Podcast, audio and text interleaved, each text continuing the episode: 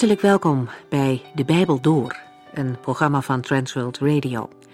De Bijbel Door is een radioserie die u in vijf jaar meeneemt door de hele Bijbel. Van Genesis 1 tot Openbaring 22.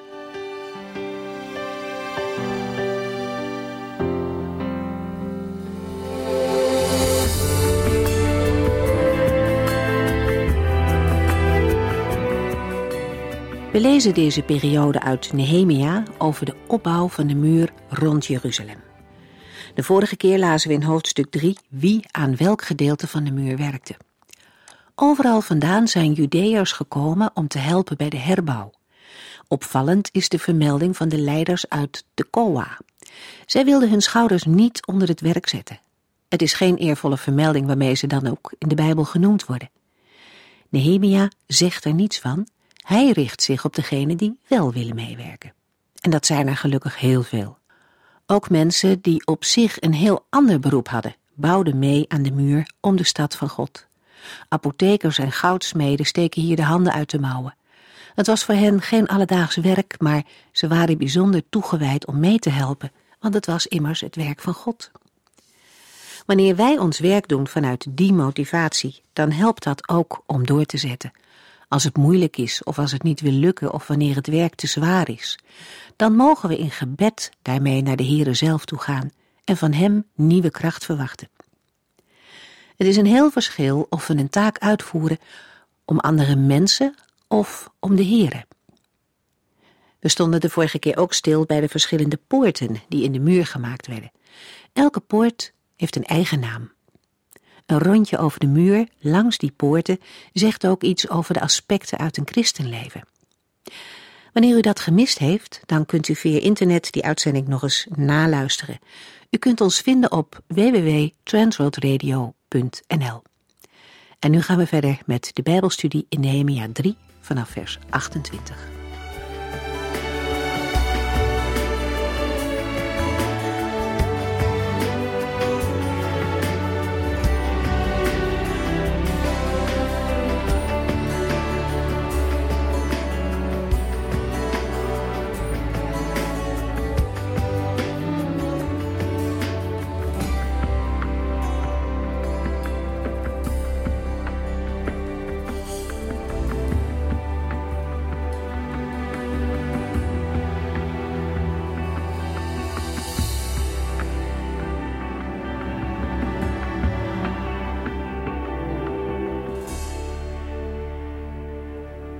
In de vorige uitzendingen zijn we in gedachten met Nehemia meegetrokken langs de muur van Jeruzalem. Hij heeft ons een heel legertje bouwers genoemd en laten zien. Nehemia heeft als leider velen kunnen motiveren tot het eensgezind werken aan het herstel van de muur rondom Jeruzalem. Ruim veertig deelprojecten werden gelijktijdig gestart en afgerond in ongeveer twee maanden. In de beschrijvingen krijgen we veel informatie over de geografie van Jeruzalem en over de provincie Jehud. Uit allerlei plaatsen van de provincie komt hulp, zodat Jeruzalem wordt hersteld en de smaad en schande wordt weggenomen. Op grond van archeologisch onderzoek bestaat er overeenstemming over de Aramese naam Jehud voor Juda uit de tijd na de ballingschap. De naam Jehud is tientallen keren gevonden op onder andere inscripties, kruiken, correspondentiestempels en zegels. Het verspreidingsgebied van deze vondsten loopt van Bet-Sur in het zuiden tot Bethel in het noorden. In het westen grenst het aan Filistijns gebied en in het oosten aan de Dode Zee en de Jordaan tot Jericho. De archeologische vondsten zijn een meer nauwkeurige bron voor de reconstructie van de grenzen dan de lijsten uit Ezra 2 en Nehemia 7. Die lijsten geven wel een globaal beeld, maar zijn niet bedoeld om het Joodse gebied in de vijfde eeuw voor Christus nauwkeurig af te bakenen. De lijst in Nehemia 3 omvat ook steden en dorpen buiten de provincie. Bijvoorbeeld de plaatsen in en rond het dal van Ono, het dal van handwerkslieden. Het dal van Ono wordt ook genoemd in Nehemia 6, vers 2 en 11, vers 35. Het dal is waarschijnlijk neutraal gebied. De leiding in het gebied lag in handen van de lokale gouverneur, in samenwerking met de hoge priester. In de vorige uitzending hebben we gelezen in Nehemia 3, vers 27 dat mannen uit Tekoa vanaf de uitspringende toren tot de muur van de Ovel aan het werk waren. Daarmee zijn we nog niet klaar met de beschrijving van de muur en de werkzaamheden. Nehemia 3, vers 28. De priesters repareerden de muur vanaf de paardenpoort, ieder tegenover zijn eigen huis. De paardenpoort moet meer noordelijk gelegen hebben. Het is onduidelijk of het hier gaat om een poort in de oude stadsmuur of een poort in het gebouwencomplex van de tempel en het paleis. Jeremia 31, vers 40 lijkt op een buitenpoort te wijzen. Het is begrijpelijk dat de priesters hier wonen en werken, dicht bij de tempel. De latere kruisvaarders noemden dit deel van de stad de stallen van Salomo, omdat zij vermoeden dat Salomo er zijn paarden had ondergebracht. In vers 28 vallen nog twee dingen op. Het eerste is de aanduiding van de werkers. Het zijn de priesters. Ook zij hielpen mee bij het herstellen van de muur rondom Jeruzalem. Het tweede wat opvalt zijn de woorden ieder tegenover zijn eigen huis.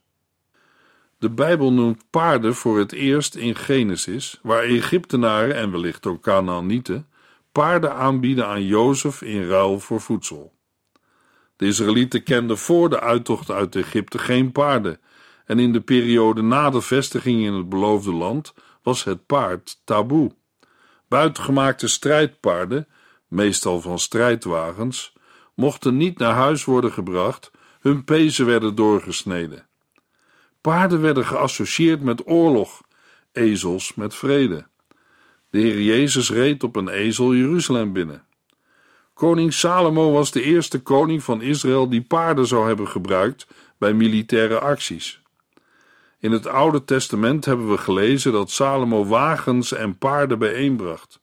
Hij bezat 1400 strijdwagens en 12.000 paarden, die hij voor een deel in Jeruzalem stalde en voor het andere deel onderbracht in garnizoensteden verspreid over het land. In het Bijbelboek Twee Kronieken hebben we gelezen dat de paarden van Salomo afkomstig waren uit Egypte en uit Kewe in Cilicië, waar ze door handelaars van de koning werden aangekocht. In het Nieuwe Testament wordt ook over strijd gesproken, maar gaat het vooral om de geestelijke strijd. Daarbij spelen paarden en strijdwagens geen rol. Gelovigen worden opgeroepen sterk in de Here te zijn, door één met Hem te zijn en Zijn grote kracht in hen te laten werken. Efeziërs 6, vers 11. Bewapen u met alle wapens die God ons geeft. Dan zal de duivel met zijn slinkste streken u geen kwaad kunnen doen. In het leven van een gelovige zijn er vaak tegenstanders genoeg. Paulus schrijft aan de christenen in Korinthe: Ik blijf nog tot Pinksteren in Efeze, want hier liggen geweldige kansen om voor de Here te werken, al is de tegenstand ook niet gering. Als een gelovige voor de vijand belangrijk genoeg is om aan te vallen, dan is de zegen van de Here vaak ook groot. Paulus schrijft aan zijn medewerker Timotheus: Ja, het is nu eenmaal zo dat wie werkelijk één met Jezus Christus willen blijven, het zwaar te verduren krijgen van de mensen die hem haten. Hetzelfde zien we steeds terugkomen in de geschiedenis van Nehemia en de herbouw van Jeruzalems muur. Luisteraar, misschien heeft u ook worstelingen moeten doorstaan die vijanden van het evangelie u hebben aangedaan. Mogelijk bent u belaagd of aangevallen door mensen die eigenlijk het woord van de Heere moeten uitdragen. Daar waar de liefde niet overheerst en vijandschap en agressie de boventoon voeren, kunnen we er bijna zeker van zijn dat de oude slang zijn kop opsteekt. Hoe moet een gelovige zich tegen deze dingen wapenen? Efeziërs 6, vers 13. Bewapen u met al Gods wapens om u te kunnen verdedigen als de vijand aanvalt. Dan zult u, na grote dingen te hebben gedaan, ongeslagen uit de strijd tevoorschijn komen. Maak u klaar! Daarna volgen in Efeziërs 6 de verschillende wapens die de Heer heeft gegeven. Bid voortdurend en laat u daarbij leiden door de Heilige Geest. Verslap daarin niet, maar houd vol en bid onafgebroken voor de andere christenen. Bid ook voor mij. We gaan weer terug naar het werk en de strijd van Nehemia. Nehemia 3, vers 29. Op enige afstand was Sadok, de zoon van Immer, bezig tegenover zijn huis. En op korte afstand van Sadok werkte Semaja, de zoon van Seganja, de poortwachter van de Oostpoort. Sadok, de zoon van Immer, is genoemd in Esra 2, vers 37. Semaja was op grond van zijn werk vermoedelijk een leviet. De Oostpoort wordt meestal gezien als een poort in de tempel en niet van de stadsmuur. Onder uitleggers is daarover geen eenstemmigheid. Een van de meest interessante poorten van Jeruzalem is de Gouden Poort. Naarmate de eindtijd vordert, wordt de poort steeds belangrijker. De Gouden Poort wordt in Ezekiel ook wel de Oostpoort genoemd. De huidige dichtgemetselde Gouden Poort is vermoedelijk de toegang geweest tot de Oostpoort van de tempel. In Handelingen 3, vers 2 wordt de poort de Mooie Poort of Schone Poort genoemd. Hij staat tegenover de Hof van Gethsemane en de Olijfberg en geeft uitzicht op het oosten. Vroeger gaf de poort toegang tot de Tempelberg. Als je door de poort naar binnen kwam, was de tempel van de Heere het eerste wat je zag. Nu is de poort dichtgemetseld en kan er niemand meer in of uit. En waarom is de Oostpoort dichtgemetseld? Omdat de Oostpoort gesloten blijft tot de Messias komt. De Joden verwachten nog altijd de eerste komst van de Messias en daarbij dat hij door de Oostpoort Jeruzalem zal binnenkomen. Een christen verwacht de tweede komst van de Messias, in de wederkomst van Christus. De Heer Jezus reed tijdens zijn eerste komst op aarde door de Oostpoort Jeruzalem binnen. Toen hij door de Oostpoort was gegaan, bevond hij zich in het gebied van de tempel. Het enige wat hij nog hoefde te doen was de trap opgaan en de tempel binnengaan. Maar zo ver was het toen nog niet. Diezelfde week nog werd hij gekruisigd op Golgotha. Gods enige geboren zoon werd als een lam ter slachting geleid om de straf van de zonde van de mens te dragen. Hij gaf zichzelf om u, jou en mij te redden. In Matthäus 21 hebben we gelezen hoe Jezus, naar de profetie van Zacharia 9, op een ezelsveulen Jeruzalem is binnengereden door de Oostpoort. Door wie is deze poort nu dichtgemetseld? Waarschijnlijk is de Oostpoort in de 8e eeuw na Christus gesloten, vermoedelijk door kalif Omar, een Arabische heerser die op de plaats waar de tempel stond de moskee van Omar heeft gebouwd. Vanuit de Bijbel is er vanuit de profetieën van de profeet Ezekiel meer duidelijkheid te geven over waarom de Oostpoort werd gesloten en hoe lang de poort gesloten zal blijven. Ezekiel 44, vers 1 en 2 zegt: Toen bracht de man mij terug naar de oostelijke poort in de buitenmuur, maar die was gesloten. Hij zei tegen mij: Deze poort moet gesloten blijven. Niemand zal er doorheen gaan, want de Heere, de God van Israël, is door deze poort binnengekomen en daarom zal hij gesloten blijven. Met andere woorden, door goddelijke openbaring zag Ezekiel 600 jaar voor Christus dat Jezus door de Oostpoort zou gaan en dat de poort daarna gesloten zou worden. Wanneer zou deze poort worden gesloten?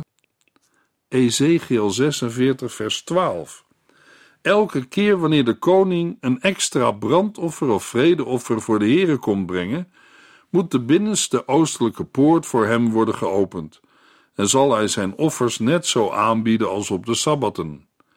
Daarna zal hij langs dezelfde weg terugkeren en de poort zal achter hem worden gesloten. In Ezekiel 46, vers 2 lezen we: De koning zal het voorportaal in de buitenste muur binnengaan en doorlopen naar de binnenste muur aan de overkant van de voorhof, terwijl de priesters zijn brandoffer en vredeoffer offeren. Hij zal in de gang tot de Heere bidden en daarna teruggaan naar de ingang, die tot de avond geopend zal blijven. Als de poort gesloten is, wordt in Ezekiel 46 vers 1 verteld wanneer hij weer wordt geopend. De oppermachtige Heere zegt dat de oostelijke poort in de binnenste muur tijdens de zes werkdagen gesloten moet blijven, maar op de Sabbat en de dagen van de viering van de nieuwe maan moet worden geopend. De sleutel van deze profetie is dat de oostpoort de buitenste poort van de tempel is.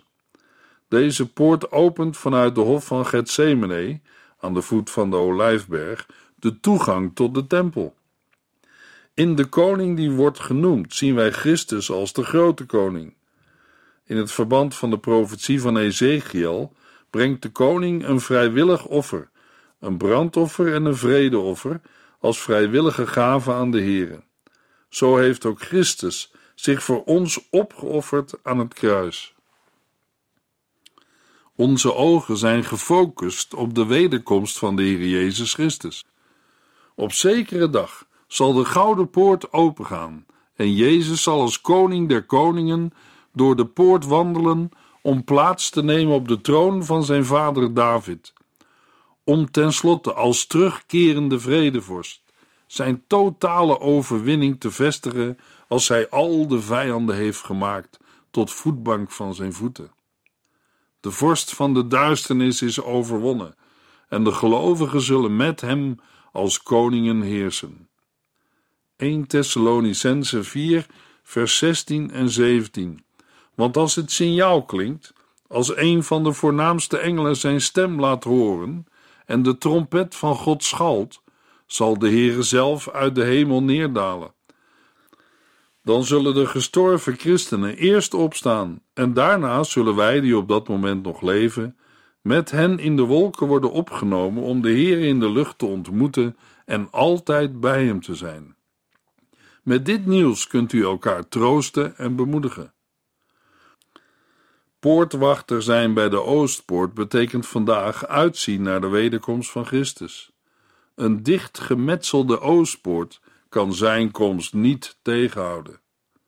Nehemia 3 vers 30 Ganania, de zoon van Selemja, en Ganun, de zesde zoon van Salaf, herstelde een volgend stuk. Mesullam, de zoon van Berechja, was tegenover zijn eigen woning bezig. Het is opvallend dat Ganun de zesde zoon genoemd wordt, want dergelijke details ontbreken tot nu toe. Is Ganun dezelfde als in vers 13? Daartegen pleit dat zijn vader niet in vers 13 wordt genoemd en hij bij de inwoners van Zanoa hoort. Mesullam, de zoon van Berechja, is al in vers 4 genoemd. Voor de vertaling tegenover zijn eigen woning staat in het Hebreeuws tegenover zijn eigen kamer. De genoemde kamer lijkt een officiële kamer te zijn, zoals de kamers die in de tempel aanwezig waren. Tobia, die door een huwelijk verwant was met Mesullam, kreeg later een dergelijke kamer in de tempel. Nehemia 3, vers 31. Nog weer verderop werkte Malkia, de goudsmid, tot aan het gebouw van de tempelknechten en handelaren, dat tegenover de wachtpoort ligt. Toen hij daarmee klaar was, ging hij verder met het stuk muur tot de bovenzaal aan de hoek. De tempelknechten woonden elders. Het gebouw werd mogelijk gebruikt wanneer ze in de tempel dienst deden. Zij deelden het met de handelaren. Mogelijk omdat deze laatste groep zaken verkocht die nodig waren voor de tempel en de offerdienst.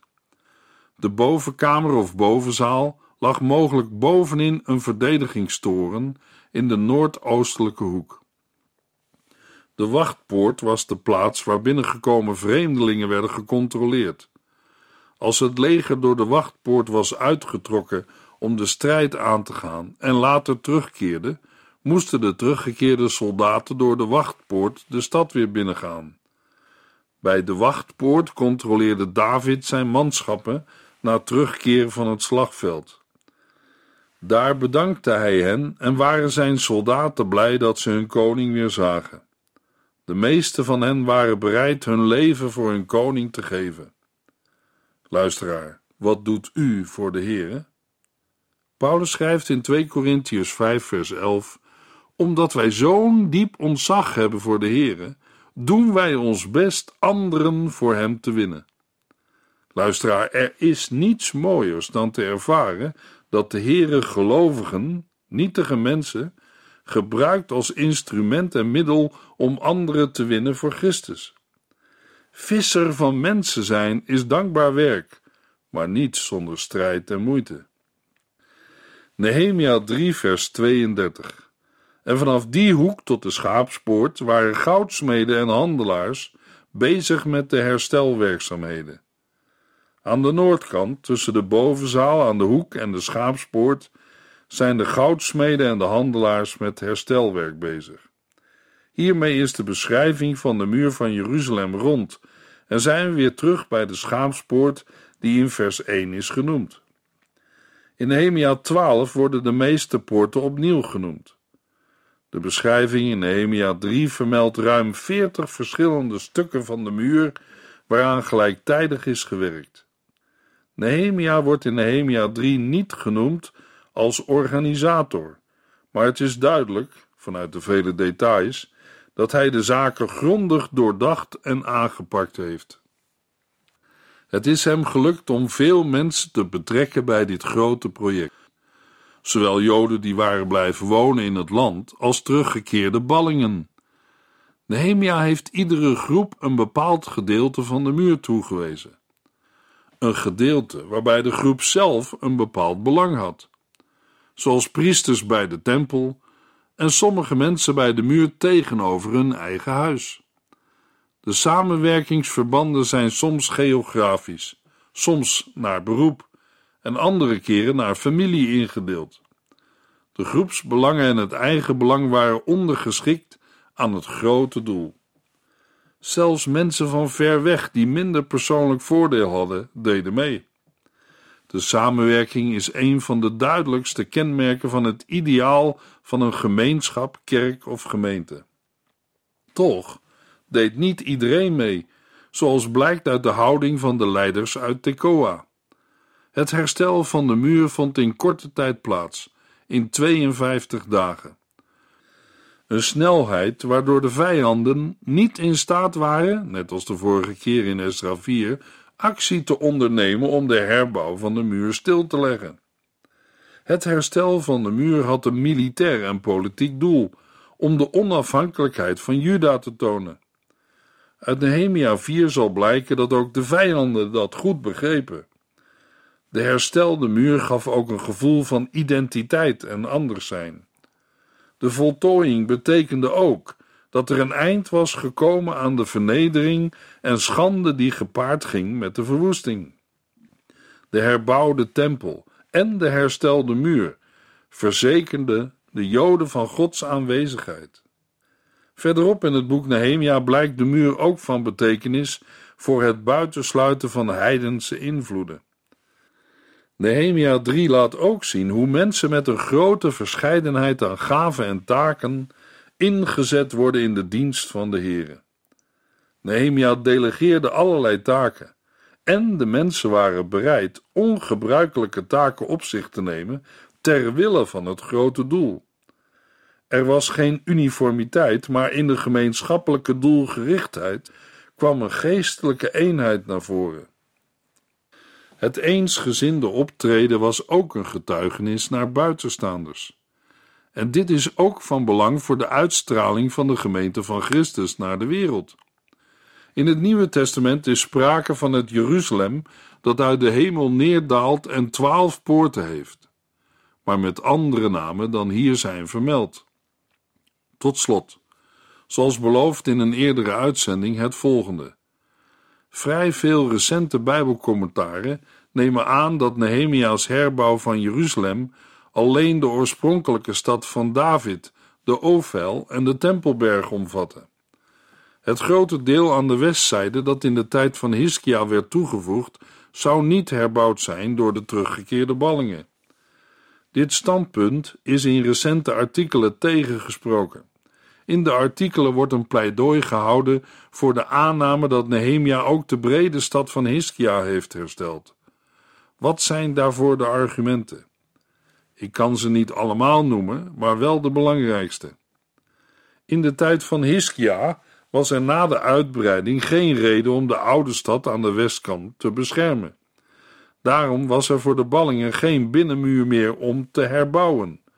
Mogelijk dat de stenen ervan gebruikt zijn voor een deel van de nieuwe muur. Er worden tenminste zeven buitenpoorten genoemd in Nehemia. Deze poorten vormden de zwakste onderdelen van een versterkte stad en daarom had men er zo weinig mogelijk. Kleine steden hadden maar één poort, grotere steden hadden er meer. Het Bijbelboek Nehemia geeft zelf aan dat de stad groot was. Dit is zeker geen beschrijving van de stad van David met een breedte van minder dan 100 meter. Als tegenwerping kan gevraagd worden: kan een muur die langer is dan 2 kilometer in 52 dagen worden herbouwd? De grotere muur zorgt voor een totale lengte van ongeveer 3 kilometer. Het antwoord hangt af van de situatie van de bestaande muren. Volledige nieuwbouw zou onmogelijk zijn, maar bij herstel is 52 dagen geen onmogelijkheid.